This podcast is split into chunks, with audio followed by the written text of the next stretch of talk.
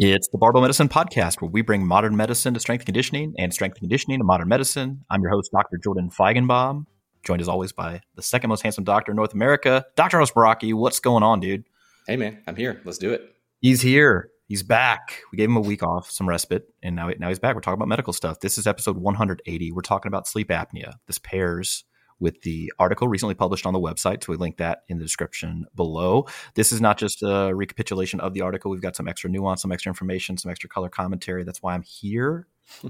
Please continue to listen. I mean, or don't. You know, I won't know. All I know is the downloads, right? Like, yeah. If people want to go read the article instead, I'll be perfectly satisfied with that. We're giving them fine. multiple avenues for learning. That's fine by me.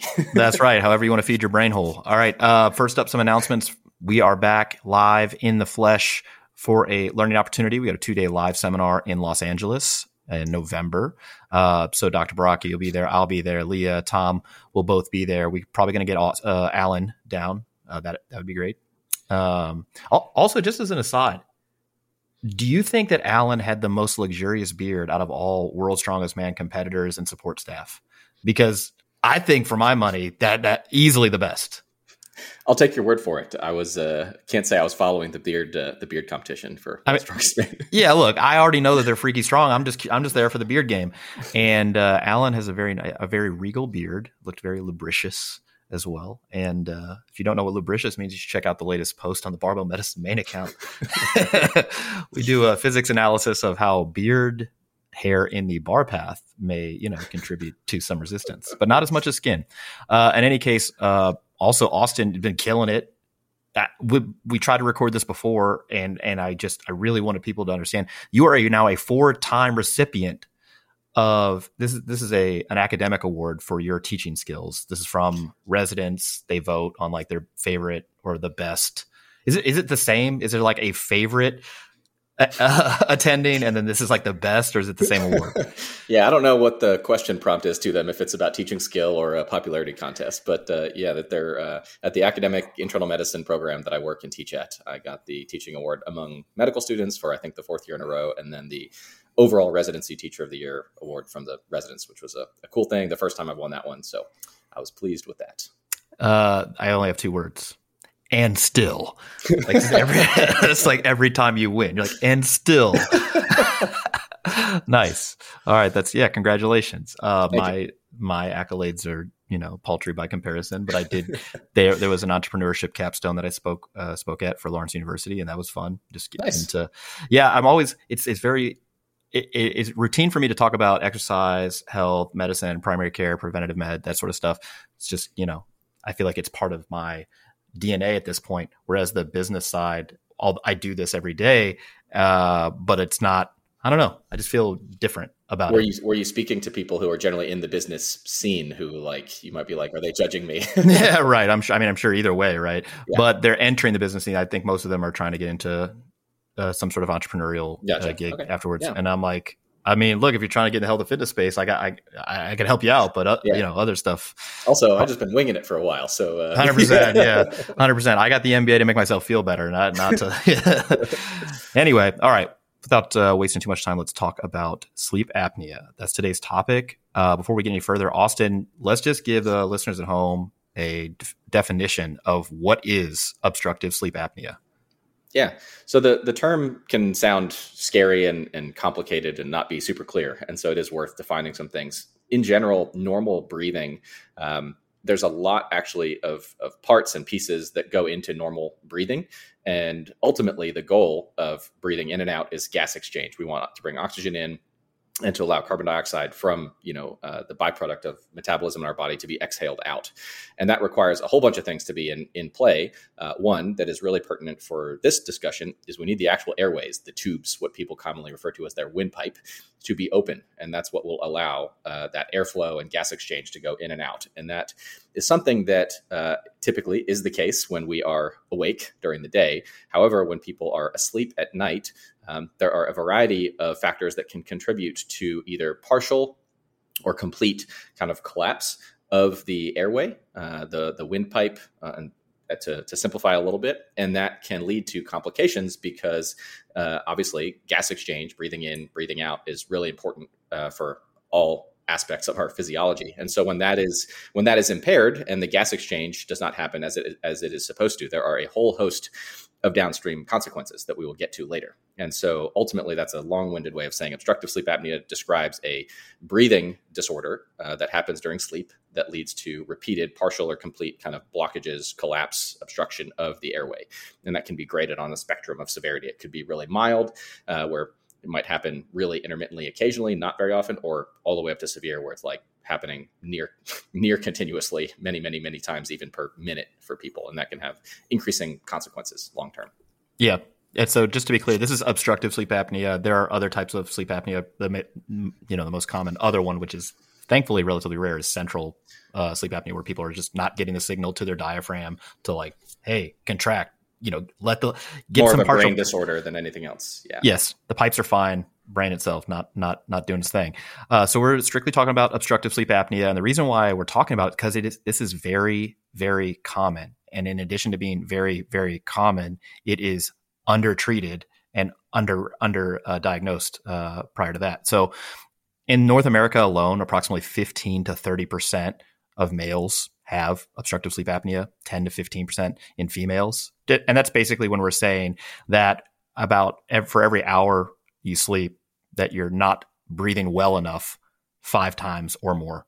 So that's called the apnea hypopnea index. Basically, it's a fancy way of saying you are not breathing at a rate, getting enough oxygen into the blood uh, to maintain normal oxygen levels. And so, if that happens five or more times per hour, well, we would we would diagnose you with sleep apnea so normally people will do this, you know, once, twice, three times a lady or less.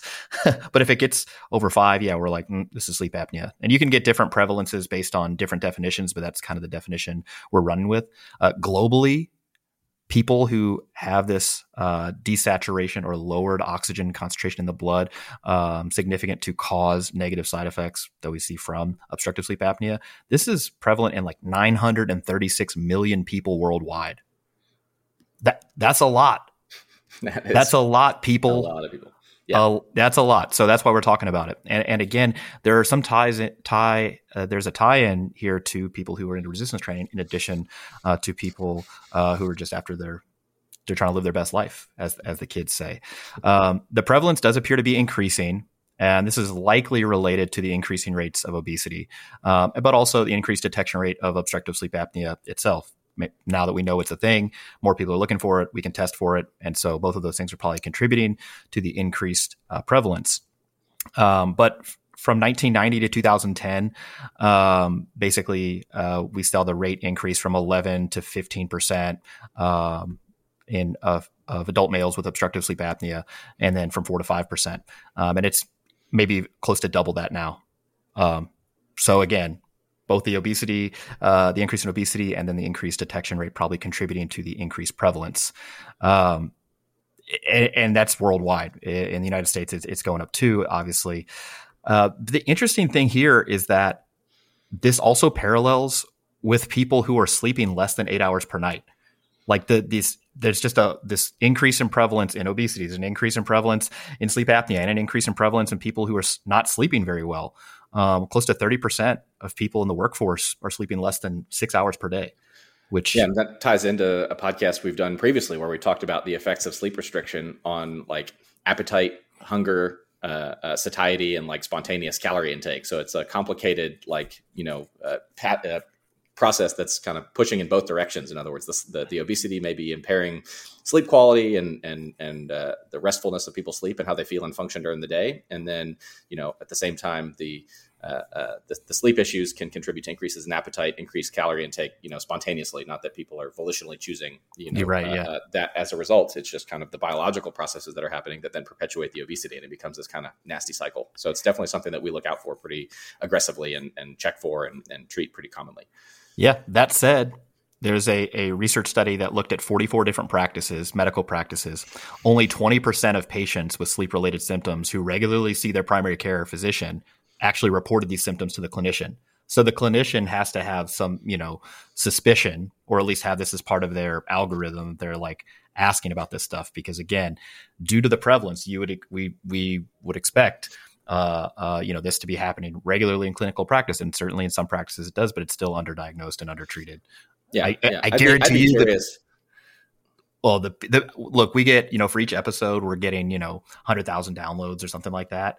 And just percentage wise, if I was guessing, I would say that the, of the people uh, who are listening, you know, yeah, somewhere between 10 to 20% of them are going to have sleep apnea and probably less than half of them have, you know, actually been screened for and then subsequently treated for it. So if you're listening to this and you're like tired, please continue to listen because this may may pertain to you.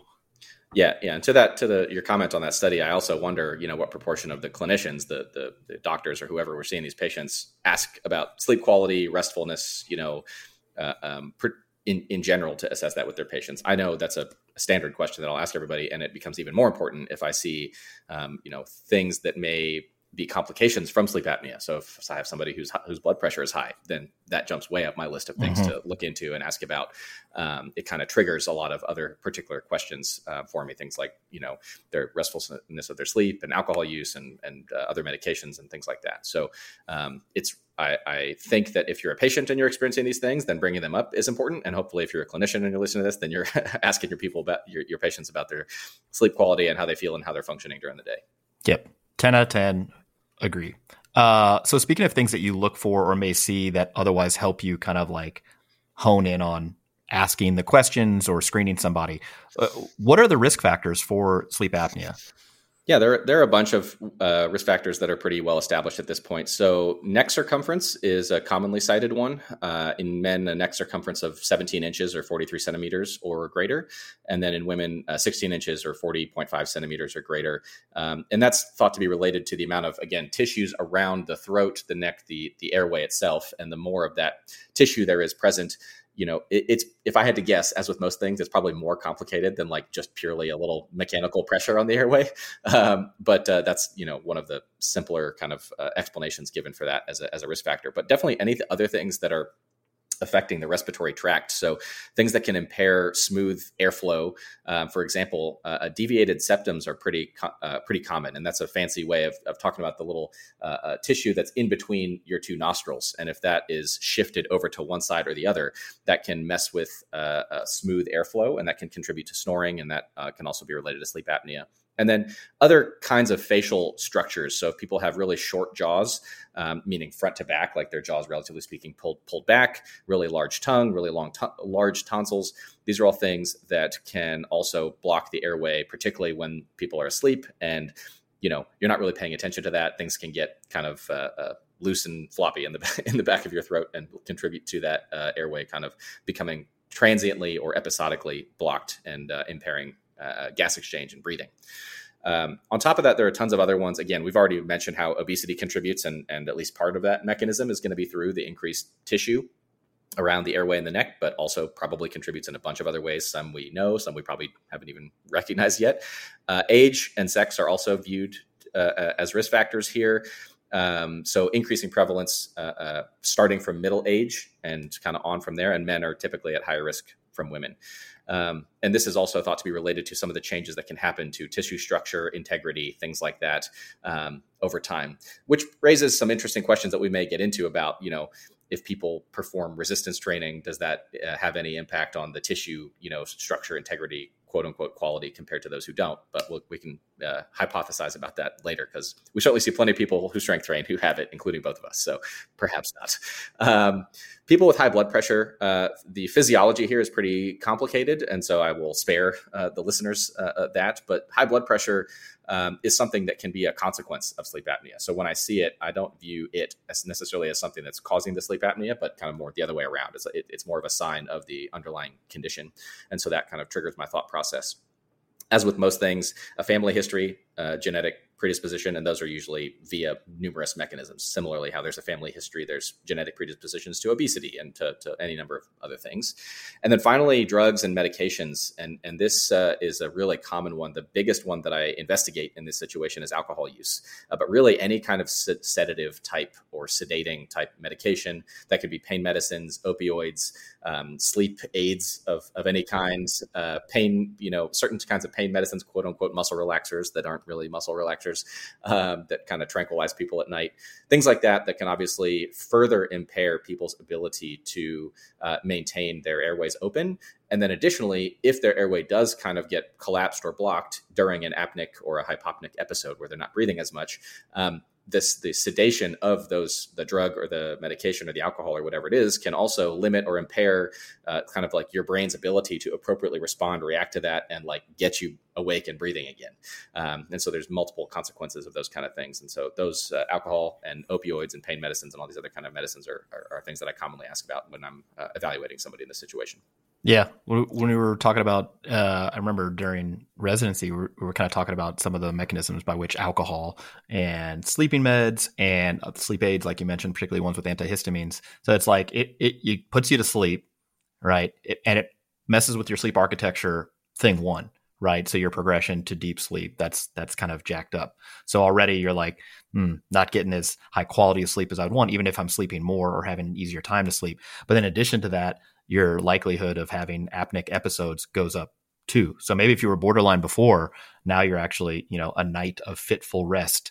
And so, yeah, a lot of times people will respond, you know, in the morning, they're like, mm, I didn't sleep that well, even though I slept like a long time. And it's like, well, some of that may be related to to this, but again, we wouldn't run or reduce down that experience to just like, yes, you had a little, you had some some apneas.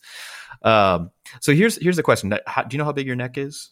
Been fitted uh, recently? I, I think it's I think it's actually just under 17, but I have not measured it in a while. Yeah, I'm I'm sporting that 17 and a half inch, you know, wide wide body neck. That's that's the the upgraded option. Was that when you were weighing more like 205, 210, or I think you're a little lighter now? Yeah.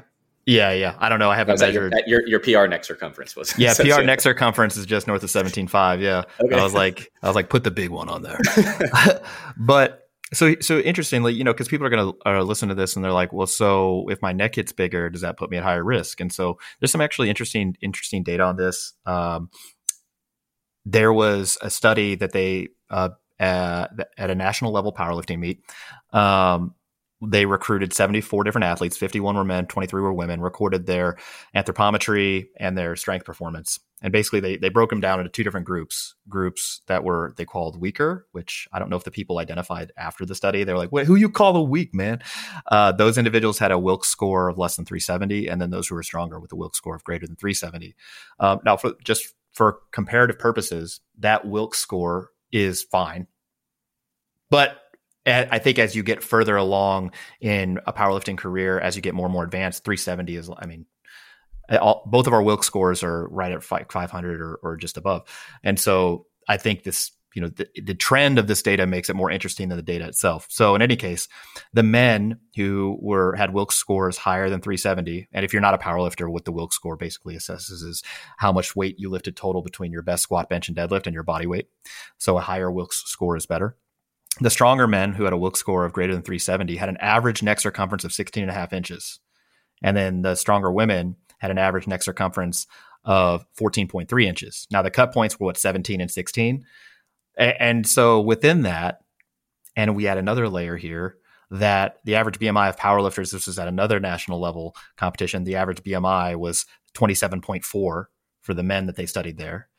And you start thinking like, does powerlifting or that sort of training put me at higher risk of obstructive sleep apnea? Or is this just something that we're seeing that people with those body types with the propensity to gain a bunch of upper body mass uh, you know yeah those folks are going to have higher risk of obstructive sleep apnea. What, what, do what do you think on that? Yeah i mean i don't know that this has been uh, otherwise really rigorously studied in direct fashion with this kind of uh, athletic population that we work with, if I had to guess, I would say, yeah, I think they probably do have a higher risk of sleep apnea. yeah, yeah, I've seen it. There's a few. There's a study I know on American football players and a study on rugby players. Um, and there may be another one. I think it's on wrestling, but don't don't hold me to that. And yeah, there's some general trend, but it's people that are carrying more muscle mass. They also tend to have higher BMIs, and they also and and if you're in that population, it's likely that your neck circumference is going to be increased too. So you would ex- imagine that sports that select for people with high amounts of lean body mass, particularly high amounts of upper body lean body mass, I mean, yeah, that's gonna that's gonna be a risk factor. And so I think you know you and I both have sleep apnea. wear it like yeah. a badge of honor. Um, but if you were thinking about what are some of the risks or potential downsides to getting as jacked as possible, you're like I mean, sleep apnea it's not it's not great. Uh, the the mask isn't like a that's not a selling point as a, yeah. as a single guy. yeah, for, for, me, I don't actually know how much of it is is the training, muscle gain, et cetera. Because mm-hmm. I've had a I've had a deviated septum since I was like in high school, and I think that that may be a bigger contributor, honestly, because I still don't cross that like technically. You know, of course, it is a somewhat arbitrary like line where that 17 is, but um, I, as far as I know, I've not been above it, and so there may be other things going on for me. But um, certainly, you know, it, it, it's something that can happen and is identifiable and is treatable. And so, if you want to train and get big and strong and you uh, feel tired and are worried that you may have this, then get after it. So yeah, yeah, it's just interesting. I'll be curious to see if more people investigate this, just because uh, you may not, as a clinician, for example, you may not otherwise have a high like clinical suspicion of an individual who's relatively lean, otherwise healthy and young. Having sleep apnea, unless they come in after having listened to this podcast, they're like, "Look, I'm tired during the day. My neck is big. I took the stop bang screening tool, which we'll talk about here in a second, and I'm at high risk. Please evaluate me for sleep apnea. You just have you would have to have a really high clinical suspicion, which I imagine you do, but some of that is like your own personal experience. Right, right, right. Yeah. Okay. So uh, we talked about what sleep apnea is, what are the risk factors for it. But now why is this even important though? Okay. Yeah, I know, Dr. Baraki, we got to breathe to like live. okay. but does this actually cause disease or is the sleep apnea the disease itself? What's the deal? Yeah, so these the issue with these blockages in uh, the airway and and um, gas exchange and oxygenation leads to a decrease in oxygen in the blood, and that leads to a cascade of consequences. One of which is obviously a survival mechanism. Our brain can detect this, and it wakes us up um, to get us breathing again. And so some people are like, "Yeah, I don't uh, wake up that I know of during during the night, so I don't have this." But actually, that's not that's not it. It wakes you up just enough to get breathing again, but not uh, necessarily enough to come to full consciousness. And so people can be waking up many, many, many times per minute throughout a whole night, and they might never know it. And then they wake up and they feel terrible during the day. So typically, uh, one common feature is uh, what's called excessive daytime sleepiness, or just you know being tired, disproportionate to perhaps the amount that you might expect for the amount of time that you spent in bed or the amount you slept. Uh, morning headaches are another common feature of this. Uh, all of these things can contribute to impairments in memory, difficulty concentrating, attentional issues, which itself uh, brings its own risks and dangers, like increasing uh, uh, risks of uh, being involved in car crashes and things like that. That's been that's an established thing, which is uh, concerning. Um, there are a bunch of other endocrine or hormone related uh, consequences of this as well. So it can be we, we see it um, in individuals with low testosterone. Unfortunately, people who have low testosterone are not often evaluated for sleep apnea, and many places just put them on testosterone, which is the incorrect treatment for somebody in that situation. Just up the dose. That's what yes, you got to do. Yes, not the correct practice. Uh, but some people just want to be on test, so they they do that anyway. That's the wrong move. Um, and then a bunch of other cardiovascular complications. So issues affecting the heart, high blood pressure, which itself can uh, affect the heart and, and many other organs, increasing risk of stroke. It can contribute to abnormal heart rhythms like atrial fibrillation, which itself can also increase risk of stroke. Uh, um, uh, as well as other heart related complications, high blood pressure in the lungs, as well as in the rest of the body, um, has associations with diabetes, overall, just increase in risk of uh, premature death. So there is lots of, there are lots of complications and this has even been an incomplete list but plenty of things that we see i mean i see effectively all of these things every day in practice. And uh, a substantial portion of the time um, even when somebody might tell me yes i already know that i have sleep apnea. Okay do you use are you treated for it? And they're like no no. it's like, yep. okay, we should work on that. Yep. Yeah, I, I, I tend to think about like the underlying mechanism, like as far as we know, going into two different like categories, two different like umbrella categories. One being basically poor sleep quality because you're getting all these micro arousals, which also, by the way, would be a terrible nickname for somebody. Oh, micro arousals here. It's like what the come on, man. Uh, so you're either having poor poor sleep quality is one, and the other one is the sympathetic nervous system activity. So the the poor sleep quality drives all sorts of stuff, like you said, the excessive daytime sleepiness, um, and that can have knock on effects, altering how full you feel from a meal, your appetite, and what you crave all of those things change because of you you weren't sleeping very well. So there can be an increased risk then of weight gain and developing obesity, um, dyslipidemia or cholesterol problems, as it's commonly referred to, metabolic syndrome, type two diabetes, etc.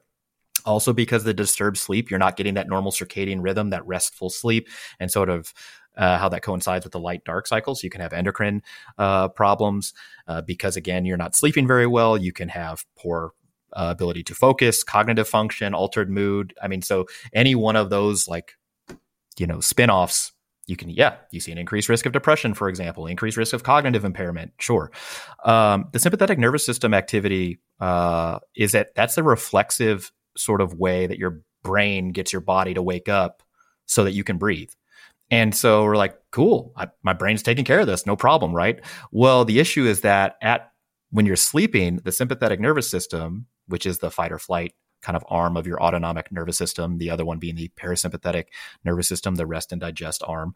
Um, that's not the sympathetic nervous system is not supposed to be that active because again, you're literally resting, right? So sympathetic nervous system is supposed to be like pretty low. And because you're getting all these like spurts of norepinephrine and epinephrine, which are the kind of neuro uh, neurotransmitters that the sympathetic nervous system uses, that's causing your blood vessels to constrict, for example, um, and that's one of the mechanisms by which high uh, high blood pressure can result from um, obstructive sleep apnea. But this persistent, like over, you know, hyper reflexive activity of the sympathetic nervous system, that's also associated with the rest of the stuff atrial fibrillation, peripheral artery disease, pulmonary hypertension, heart failure, all this other sort of stuff. Like your blood pressure is supposed to go down overnight. Yeah. I think the the, the, the, the, athletes and the lifters in the audience will understand if we say sympathetic nervous system activity is what is maxed out when you are about to pull your third deadlift for the win or something like that in the power for sure. or go or go for a PR. That is not supposed to be the internal state that your body and nervous system are in while you are in deep sleep. Yeah. Um, you know what's funny is that if all these people talking about adrenal fatigue, right, which like this made up thing, unless you actually have like a physical damage, yeah. you have Conn syndrome, you have adrenal insufficiency, you have something other sort of deal.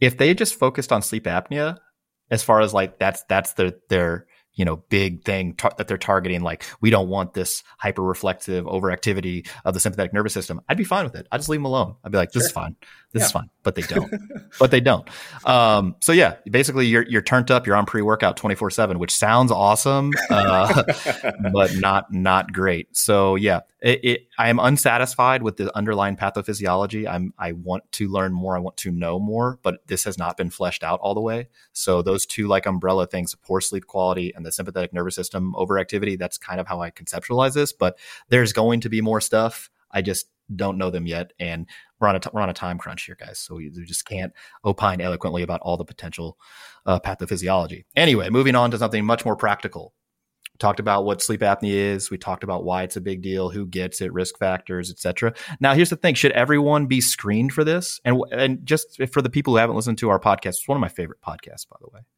our screening podcast. What what is the difference between screening and diagnosis, and then who should get screened for for sleep apnea? Yeah as you know, it's a topic that gets me unusually fired up is uh, screening. that's, that's true. Yep. Uh, screening is is the process of searching for evidence of disease or risk factors for disease in people who feel fine and have no symptoms or complaints whatsoever. And the thinking uh, when you do something like that is that if you identify this disease process or this risk factor for disease earlier in the course of somebody's life who again has no symptoms at this time, doesn't feel completely fine, then you may have ideally a cost effective treatment that you could offer them at that time that would substantially impact the trajectory of their health uh, uh course over over the course of life. Um, and so there are only very few small number of conditions that we have really good evidence that we should be searching for, even in people who feel completely fine. For example, as we talked about in recent uh, podcast, blood pressure. Blood pressure, when it's high, uh, typically in most people does not cause symptoms, but we also have great evidence that if we screen people who feel fine and we find high blood pressure, we have very inexpensive, safe treatments that we can offer people that will dramatically reduce their risk of having substantial health complications, stroke, heart attack, premature death. That's an excellent case for screening.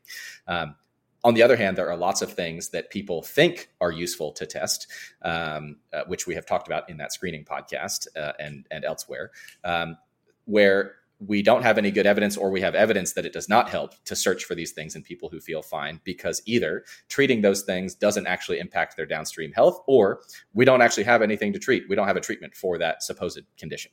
And so that's the whole spiel of screening in a tiny nutshell. And you contrast that with the process of diagnosis. Diagnosis is searching for a reason or an explanation for somebody's symptoms, complaints, how they look, feel, whatever's going on when they actually have something going on, not a situation where they feel completely fine and they have no complaints. So that's kind of the main difference. Yep. No, I like that. And, and, to be fair, it's not like Austin is saying, look, until we have evidence that the screening thing is useful, we shouldn't test for it. It's just that I probably you get more angry about the stuff we have evidence against screening yes, for, correct. or that we don't have yeah. any adequate treatments. We're like, well, what are we doing this for? Yeah, yeah. Why did we search for this thing if we have nothing we can do about it? Right. Yeah, but if there's no evidence, you're like, hmm, I don't know if I agree, but I don't necessarily feel strongly about it because you know how can you yeah. feel strongly? I have nothing to base a strong feeling on, right? exactly. I yeah, I am Switzerland. Uh, okay, so as far as screening in obstructive sleep apnea goes, this isn't great because there are no studies that evaluate the effect of screening everybody for obstructive sleep apnea on outcomes meaning like do they have a reduced risk of high blood pressure? Do people like people in general have a reduced risk of high blood pressure or major adverse cardiac event or type 2 diabetes or any of the other sequelae you see that sometimes occur as a result of, of obstructive sleep apnea? But we do have good evidence that treatment of those with sleep apnea with uh, cpap which stands for continuous positive airway pressure or mandibular advancement devices which i just call an oral appliance because that sounds way better uh, than the uh, the uh, uh, acronym MAD. It's like, oh, you got my MAD. I'm like, that sounds like either a street drug or like some sort of like I don't know. So we just use oral appliance. We have evidence that using a CPAP or the oral appliance can actually improve outcomes that we're measuring. We're either uh, uh, diagnosing people with obstructive sleep apnea or other like important validated metric tools, like how often they stop breathing every hour, how sleepy they are, what their blood pressure is, things like things you actually care about. And so within that, yeah, you're not going to get like a grade A recommendation from the United States Preventative Services Task Force, like you should screen everyone for sleep apnea. But they're like, yeah, but uh, we have pretty good evidence that if you catch it, we can treat it and good stuff happens. Um, in addition to that, the like second layer of that onion is that we, uh, when we assess like, well, what would ba- what bad what bad things would happen here? The screening tool is effectively free. It takes very little time. Um, and it's reasonably sensitive, meaning that it's going to catch all the people, most of the people that have it, and it's reasonably specific, meaning it's not going to catch a bunch of stuff that you know we don't need to further evaluate anyway. Uh, there are no real harms from this. In fact, the screening, because it's not like people are like paralyzed. Oh my gosh, I might have the sleep apnea thing. That that tends to not be uh, uh, something that, that happens. The actual like side effect has to do with treatment when people like wear the sleep the CPAP mask, for example, they might report skin irritation or rash because they're allergic to the actual uh, device material, for example, or uh, or just the the cost and inconvenience of having the thing. I mean, honestly, yeah. it is it is, like it's not a, a, trivial task to transition to using something like this. It does require a pretty substantial like alteration in your sleep habits and routine, and then what do you do if you travel and things like that. It it, it does open up some some complications from that. Yeah the point is, I think people, you know, if you're listening, to this, you're like, yeah, well, there's not great evidence that screening everyone for sleep apnea is, you know, a great idea, but yet you guys are kind of advocating for it. So what do? And it's like, yeah, well, uh, we have evidence that treating the thing actually benefits people. We have a way to treat it, uh, and the harms of screening and treatment are relatively low compared to like everyone should get a whole body CT just to check like what's going yeah, on. Right, right. And it's like, mm, probably not because yeah. there are harms, not really good evidence that that's going to do anything useful and, you know, all sorts yeah. of stuff. And, and I think that you know the part of the screening tool that we'll talk about in a minute has a little bit of like built-in uh, uh, aspects that kind of narrows the population down that we're looking for. In other words, like I'm not if if somebody that I'm seeing tells me, yeah, I feel great during the day, and I don't have high blood pressure, and I feel fine, then I'm not really typically chasing that much further. It's sure. usually people who tell me I'm tired or uh, or they have you know high blood pressure that I can't really explain in another way, or like I get headaches in the morning, or you know I, I don't feel well rested, and then I'll take it further from there. So it's kind of typically more of a diagnostic angle. But um, do I think yeah in the screening tool one of the questions that we'll get to is like do you feel tired, fatigued, or sleepy during the day? And if they say no, then we're you're like kinda, okay done. yeah you know so, yeah The only time you may go further is if they had like resistant hypertension, high blood pressure. Blood pressure like, stuff. Yeah, tried to treat it and it's like not really responding. You're like, yeah. hmm. Yeah, exactly. Maybe maybe just used to feeling like crap. Yeah. Uh, so yeah, it, it's again, and the last part of the screening thing, the reason why we're probably advocating for maybe a more aggressive screen, particularly for people who do feel tired or or you know sleepy during the day, uh, uh it's that this is wildly underdiagnosed so in population surveys, this the from the American Heart Association's guidelines on sleep apnea screening, 86 to 95% of individuals found in population surveys that have clinically significant obstructive sleep apnea report no prior sleep apnea diagnosis. It's not like they're just out there living like, hmm, yeah, I got sleep apnea, but I'm not going to do it. That most people did, didn't even know. And it's like, man, how often are people going to be able to see their physician, right? So you kind of worry about that follow up. This is, can cause like serious problems and, and we have good ways to treat it. So like, let's let's do the damn thing. Anyway, all right. Moving on. What is a screening tool? I love it. I love the name. Austin, take people through this the the screening tool that we like. Yeah, there are a few. The one that we use most commonly is called the Stop Bang questionnaire, and uh, each each letter in that tool stands for one of the questions. And so um, the first question is do you snore loudly? And that's louder than talking or loud enough to hear behind a closed door. I ask this you know when i'm going down this kind of pathway with patients and a lot of times they say no i don't snore but you know maybe they sleep alone and nobody would know. Or maybe they're if they sleep with a bed partner that person also snores or maybe is is not uh, able to detect it. And so um, if i find this question to be more useful when this person or their partner says yes, they snore. Whereas if they say no, I often don't put as much stock in that just because it's harder for people to know for sure that they don't. Um, the next question is uh, Do you feel tired, sleepy, or fatigued during the day? Super useful question uh, uh, for this diagnosis and, and part of this evaluation. The next one is uh, Has anyone told you that you stop breathing at night. Uh, sometimes uh, people will have witnessed somebody ap- ap- completely stop breathing for a few seconds, 10 seconds, something like that. And then they might actually gasp for air after that as they kind of, again, get that micro arousal that you talked about and then catch back up again. And that, if I hear somebody say that, then I am actually quite confident that they probably have sleep apnea. This is like probably the most specific uh, of the questions in here for the actual diagnosis because it's like, yes, somebody witnessed me has have having sleep apnea. I probably have sleep apnea. Um, next is, uh, do you have or are you treated for high blood pressure? We've mentioned this a few times now. How this condition, uh, probably complicated set of reasons, including the sympathetic nervous system activation and, and other things, can lead to high blood pressure. And uh, so this again is a, a, feature that will immediately get my attention to ask about sleep in people and whether they uh, could have sleep apnea. The last few questions, uh, BANG, the, uh, here is your body mass index greater than 35? Um, and so that's the typical BMI calculator that uh, everybody would be familiar with or is easy, easy enough to Google and put your own numbers in and see if it's greater than 35. That gets at the uh, question of the relationship between obesity, all this extra tissue around the neck, et cetera, et cetera, um, and sleep apnea. Uh, is your age greater than 50? Uh, obviously, we mentioned that middle age is where the risk st- really starts to go up, and this increases uh, uh, beyond that point. Although I will say I have seen tons of people below 50 with this, and so how much you know if they're below 50, I would not say that this like substantially decreases my suspicion that somebody might have sleep apnea if they tell me the other things that kind of smell like it, like I'm tired, sleepy during the day, morning headaches, things like that. Uh, the uh, next question is is your neck circumference over the cutoffs that we mentioned earlier? Which uh, is usually a little bit of a tougher one because most people have not measured their own neck circumference and maybe they're not able to immediately do it on the spot. So I often have to ask them to uh, do that if I'm doing a telemedicine consultation or something like that. Uh, and then the last question is uh, male. Male versus female. We mentioned that male have higher risk uh, in general, and so then there's a scoring system for this, um, and we'll have a link to this questionnaire, and people can uh, click it and take the take the quiz if they want to, and it'll basically spit out a score, and then there are kind of um, you can stratify your interpretation of the score between low risk uh, uh, for sleep apnea, intermediate risk for sleep apnea, high risk for sleep apnea, based on the ultimate uh, kind of number of yes answers or like high risk answers that you that you provide. And all of this is also outlined in the article on the website. Yeah. Did you actually take the stop bang before you were evaluated? Uh, no, because I felt bad, and my wife told me that I snored, and that I, I can't remember if she told me that I stopped breathing or not, but that was the the tiredness and the snoring was was kind of enough for me to pursue that. I uh, I got spotted by my neurology attending when I was in medical school. I, instead of making eye contact, like you know most normal, well-adjusted humans would do. He was he was giving me the elevator eyes, but only down to my neck. and then he looked at my face and he goes, "You're you're you're tired?" I'm like, "Every day."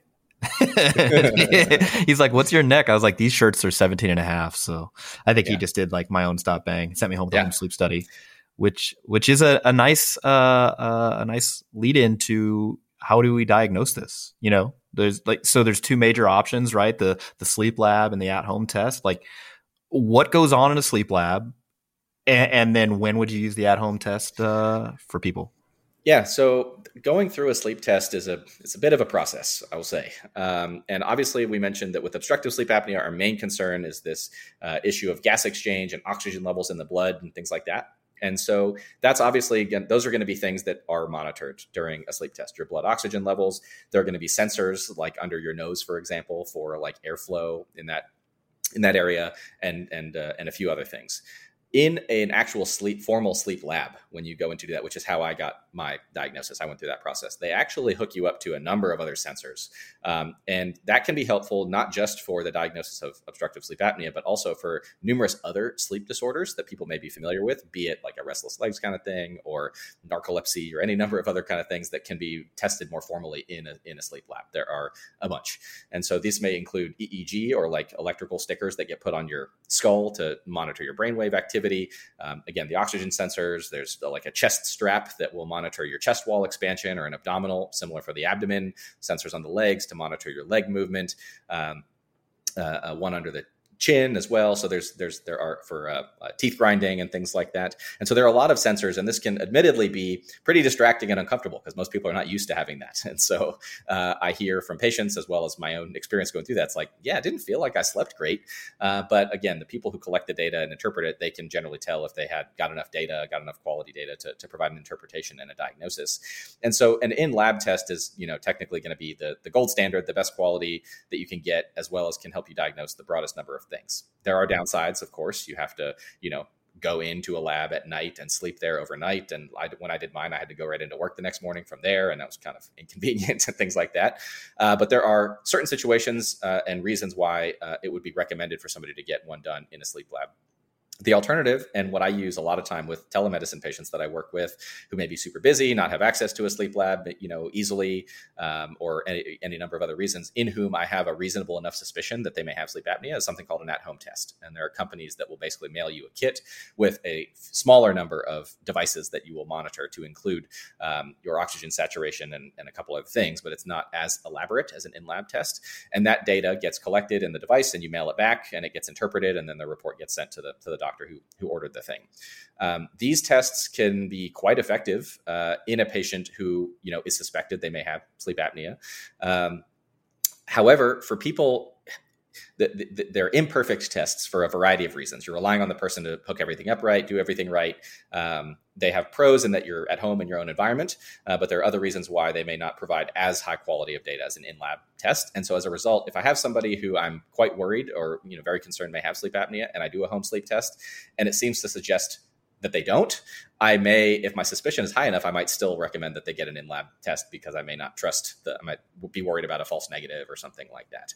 Um, and and there are other like you know really uh, high critically important, you know, people who work in critically important positions like airline pilots and other things like that, where it's like we can absolutely not miss this diagnosis. Where um, where the more aggressive, like in lab testing, may be recommended uh, uh, uh, because of the consequences or risks of a false negative kind of situation. You wouldn't want your, your plane crashing because somebody didn't, you know, did, missed a diagnosis of sleep apnea in your pilot.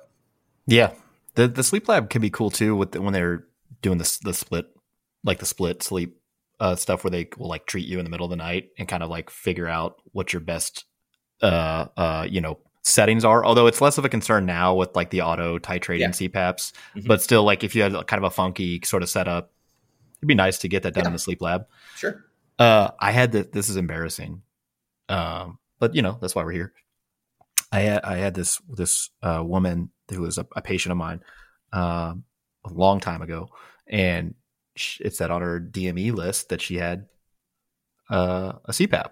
And I was like, oh, and you know, she did not tell me that she had obstructive sleep apnea during the her medical history. I go, and you have sleep apnea, right? And she goes, no, I don't have that. And I was like, well, you have a CPAP. What's the deal? It's like just recreational, like oxygen use, or what's, you know, whatever. So she has catathrenia, this like prolonged expiration or like nighttime groaning, I think is like the common parlance where people like breathe out or groan or uh, at night for a long period of time and they de- they sometimes desaturate. But in any case, you treat it with the CPAP. And I was like, mind blown. Yeah. I thought I was just in a bad mood. yeah.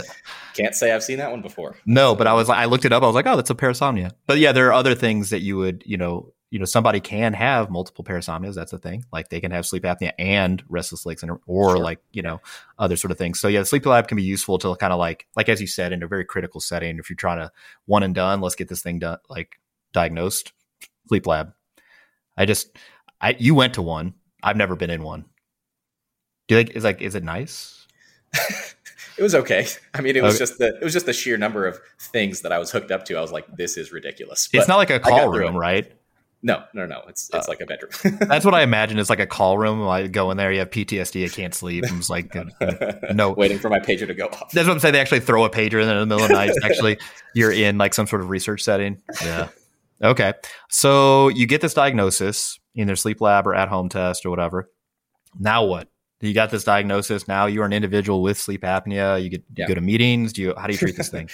Yeah, so there's obviously uh, we mentioned a whole bunch of risk factors that can increase the risk of sleep apnea, and so targeting those up front is always wise. And so the first is obesity, uh, trying to trying to manage that. If people can um, successfully lose and maintain weight loss, whether through their lifestyle means or lifestyle plus medication or lifestyle medication surgery, as we've talked about on other podcasts, significant weight loss can itself cure sleep apnea in some people. I will not say it's a guarantee in everybody. Some people who are relatively lean or are thin can still have it. But for those who have obesity and sleep apnea, weight loss can substantially improve uh, the severity of their condition or can make it, you know, uh, minimal enough that it does not substantially impact their life. Um, there are other sleep related things that can contribute to sleep apnea or or otherwise to sleep quality that uh, can sometimes be addressed. For example, people with like really bad seasonal allergies, for example, that can cause you know really inflamed nasal passages and, and other things that can impact airflow and ability to breathe during the night. And so, treating allergies, if that's an if that's an issue for a person, as aggressively as needed to get that calmed down and improve the swelling and, and inflammation and, and improve airflow. Um, gastroesophageal reflux, or what people commonly know as heartburn, even though it does not always have to cause actual burning or, or pain. Um, but reflux uh, uh, conditions can also impair sleep through a variety of ways. And so, if that's an issue for somebody, uh, addressing that can also help. And then, so we're kind of working our way up from like the most conservative and lifestyle measures up towards the more specific treatments for sleep apnea. Um, on a sleep test, sometimes they will also break down the rate that people had breathing, you know, episodes where they stopped or slowed down their breathing by body position, meaning were they on their back, were they on their side, were they on their front, uh, etc. And so there are some people who, for example, they will have tons of episodes when they're lying flat on their back, and if they're on their side, they're totally fine. And so sometimes it's just simple positioning maneuvers for people may be enough if you can manage to keep them on their side. The question is how well, if you tell somebody just sleep on your side, do they actually stay on their side all night? And so then people have come up with various tricks. There are, you know, things like uh, straps with a tennis ball on them that get wrapped around the chest that make it, you know, with the tennis ball on your backside, so that it's like just uncomfortable to lay down on your back. You got a tennis ball sticking between your shoulder blades, as as an example, which is just like a, it's like a, a way to make it unpleasant to sleep in the position where you stop breathing. It just forces you to stay on your side. Works for some people if they, you know, uh, uh, if that's their situation and they don't want to uh, use uh, uh, sleep apnea therapies like CPAP. And then uh, so beyond all the lifestyle things, the allergies, the reflux, the uh, positioning maneuvers, if those are uh, um, worthwhile or, or, an option for a person, um, then the final ones that we'll mention, uh, I'll take the PAP, and then you can mention what you use for the uh, for, for the other side. But PAP basically stands for positive airway pressure, and these are machines that deliver a typically gentle amount of pressure, um, and that pressure maintains at the end of your exhalation. Uh, and it makes it so that when you exhale uh, and the pressures in your airways are at their lowest, that little gentle back pressure that it provides is kind of just enough to keep everything open. And the way I kind of conceptualize this, or I help people understand when I'm explaining this, is to imagine when you're blowing up a balloon and you know let's say it takes you multiple breaths to blow up the balloon and you have to kind of like hold a little bit of pressure against the, the, the, the, balloon while you're taking in your next breath so that the balloon doesn't like push its air all the way back into your lungs. That little gentle amount of like back pressure that you have to put against the uh, partially inflated balloon is kind of like what's going on to keep all your airways and everything wide open allowing for that smooth airflow during your actual breath. And so that's kind of what this machine helps to facilitate. And Historically, they were called CPAPs because that stood for continuous positive airway pressure, where it was just set at one particular pressure for a given individual, and that had to be determined in a lab setting often.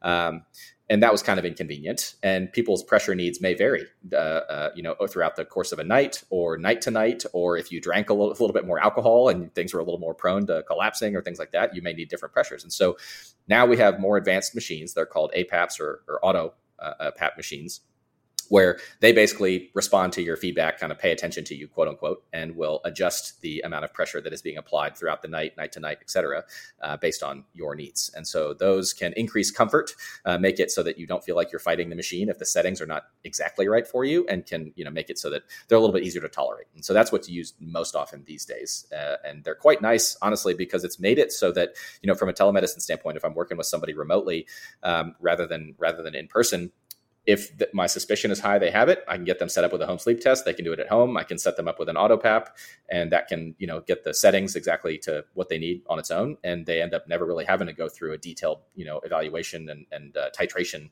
process in a, in a sleep lab, and that may work well for them. Of course, if they run into issues along the way, they may need to you know go in and, and, and get that reevaluated. But for a fair number of people, that seems to work pretty well, pretty convenient, and is much simpler than it used to be uh, in the past. Um, so that's the idea with with PAP. Uh, what about the uh, oral appliance that you talk about? Yeah, there's a bunch of different types of oral appliances, and they're just what they sound like. They're things that go in your mouth. And um, the most common one is called a mandibular advancement device or a MAD. Um, it basically tries to shove your mandible, the bottom part, your jawbone forward a little bit to keep your airway open. Um, you can those those things uh, come in all different shapes and sizes. You can get them fully custom out, like a custom kit, and those things are rather expensive. Usually, insurance will cover it. Your dentist, uh, particularly if they have an interest in sleep medicine, uh, might be able to uh, make that for you or, or, hook you up with another specialist uh, who does that, or your sleep physician uh, definitely has a contact, somebody who could do a custom job. There's also ones that are like we call them boil and bites. You just you pick them up at a pharmacy, you, you make them hot, and then you bite down on them, so they're kind of like customized ish to your mouth. But that's for mandibular advancement devices. There's other ones that control the position of your tongue. So they that all they're trying to do is keep the airway open, reduce snoring. Um, and to be fair, uh, just to clarify, not fairness necessarily, but to clarify, uh, primary snoring is its own thing that's not sleep apnea. People can snore and not have sleep apnea, and people can have sleep apnea and not necessarily snore a whole bunch. So, but just just to be clear, the the benefit of these oral appliances, and again, there are, there are other ones as well, uh, is for mainly for people who either will not you like or cannot use the CPAP or the APAP. They just they like they got it. They can't find a uh, you know uh, either the nas- nasal pillows or the mask or some combination or uh, what that is comfortable and they throw it off in the middle of the night and they're uh, now they're inadequately treated even though they yeah. know they have the diagnosis yeah that can be that can be a tough situation and, and it definitely involves some like expectation setting with people up front uh, if if the expectation is that oh i'll just put this on and sleep perfectly right away like that is not typically the way this goes. My own experience was like I got my AutoPAP and put it on, and I had a, a full face mask and um, around basically the nose and the mouth is is what I was wearing, and I wore the first night for like 20 minutes, and I was like, I can't do this. And then I was like, okay, I'm motivated though. So the next night, let me see if I can beat 20 minutes, and it was like an hour. And then the next night was a little more. And then by the end of like a week or so, I was wearing it kind of throughout the night. Just kind of got used to it uh, uh, over the course of a few nights, and um, that's a really common experience. And then additionally, there can be situations where the kind of mask that is used is not the best for the person, or they may not like it or tolerate it. Um, and so there are a variety of mask options that can be discussed with the healthcare professional to see if there's one that can work better for you. Because again, like this is really worth fixing or addressing adequately if you can. And then finally, you know, if if if the mask is not really the issue, then it could be related to the settings of the machine or something like that. So that's kind of uh, there's a lot of troubleshooting that can be involved there. Yeah, yeah. The oral appliances can be useful. I, I, I don't want people to to think like that it's either or. Some people will like you know, like me for example. I have a traveling CPAP or APAP that I, I like take with me on the road, uh, mainly because my oral appliance was very very expensive, and I'm like kind of afraid. Do you remember we got robbed in Florida? our Airbnb. well, I only figured it out because we got jacked because my toothbrush was on the living room floor, and then we realized that Tom's stuff was missing. But yeah, my my oral appliance is gone, and I'm like, dang. I'd rather them steal one of these like rink-a-dink, you know, travel CPAP, you know, CPAP things. But yeah, and I keep the oral appliance at home. Um, if you have severe sleep apnea, my to, my to, my knowledge, the oral appliance is not really the way to go. It just doesn't do enough. But um, yeah, if you have mild or, or moderate, you know, you, you, may talk to your physicians, particularly if you're not really satisfied with how your your ability to wear the mask, and you guys have exhausted all options. And anyway, and I have had I have had one patient who did not do great with many of these things, and ultimately there are some surgical options. They are not things that I recommend for people all the time, and they're not really things that I have a ton of um, direct uh, experience or expertise in to, to speak on at length. But there are surgical options that can be done basically on those soft tissues in the in the back of the mouth, throat, palate, etc. Um, and so that's something that if you have this condition and it is not able to get adequately treated through these other means, it is something that is potentially worth at least asking or, or discussing about or having a consultation with a surgeon to see if it would be you know of, of benefit to you. So like a uh, pharyngoplasty or something, or like hypoglossal nerve of, stimulation. I suspect there's a bunch of different ones based on the the anatomy of the the person and where their suspected issue is. But yeah, yeah. It, just for our lifter folks, because we're gonna wrap this up here. You're listening to this, you're like, yeah, I'm kind of tired sometimes, but I don't always sleep as much. All right, my neck is approaching the cutoff, but you know, it's because I'm yoked. Eh, what's in it for me? Well, let me tell you, okay if you make just a few logical leaps, you will see that sleep apnea may be inhibiting your gains. And I think I can make a pretty pretty solid argument. So we know, for example, that sleep apnea tends to reduce the sensitivity of individuals to dietary anabolic stimuli. And we know this because the muscle protein synthesis rates decrease. That's thing one. Thing two, we know that reduced sleep and poor sleep, uh, for example, that occurs secondary to untreated sleep apnea, okay, messes with your satiety and appetite. So you, you would likely become less full from a meal. You would likely overeat on uh, uh, energy dense foods. You would likely increase your body fat mass, which is not something you want for the gains. Okay. We know that that also compromises performance across all different med, uh, uh all different things like cognitive performance, physical performance. So if you're trying to be your strongest, treat having your your sleep under control would be great. And then finally, muscle mass itself. If you look at cross sectional data on muscle mass and people's sleep apnea, it's no surprise that people with the highest amounts of, of muscle mass also have the highest incidences of sleep apnea. Why? Because this is correlated to BMI. In the general non lifting population, people with uh, the highest BMIs also carry the most muscle mass. Now, what we see over time when they're untreated is that the muscle mass retains the same size but gets a lot of fatty depositions in them. You're losing skeletal contractile muscle tissue, and a lot of that is the, the volume of the muscle is getting replaced with fat, which is not what you want when you're on the platform. So listen, if you're out there and you're like, you know, I do have some daytime fatigue, but nah, I'm otherwise okay. I got enough pre workout to get me going. you don't want this. You don't want this smoke. And I, you can see if you're at moderate or high risk by just taking the doing the screening test. I, we don't get any money. It's free. We don't get any money from this. uh, Re- ResMed isn't sponsoring this podcast. I'm just telling you that by all of these lines of evidence, reduced muscle protein synthesis, altered satiety and appetite uh, regulation, decreased performance acutely, and then decreased uh, uh contractile tissue long term. I'd want to treat this. I, I have nothing to say. Agree. I'm look this may be one way, one place where Stan Efferding and, uh, and uh, we like agree. We're like, look, man, if you want to like some other places too, but this is a one. yeah, yeah, yeah, yeah, yeah. Maybe, maybe not as many as we, as we think. anyway, uh, anything you want to add for this on sleep apnea stuff?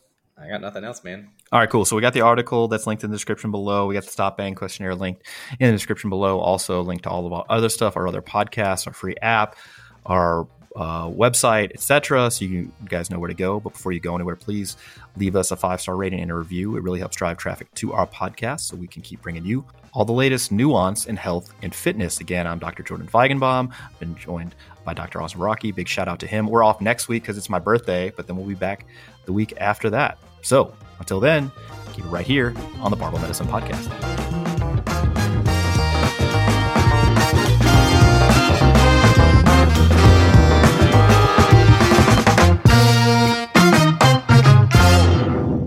Catch those springtime vibes all over Arizona. Break out of the winter blues by hitting the water at one of our lake and river parks. Take a hike among the wildflowers. Just make sure to stay on the trails and leave the flowers for the bees.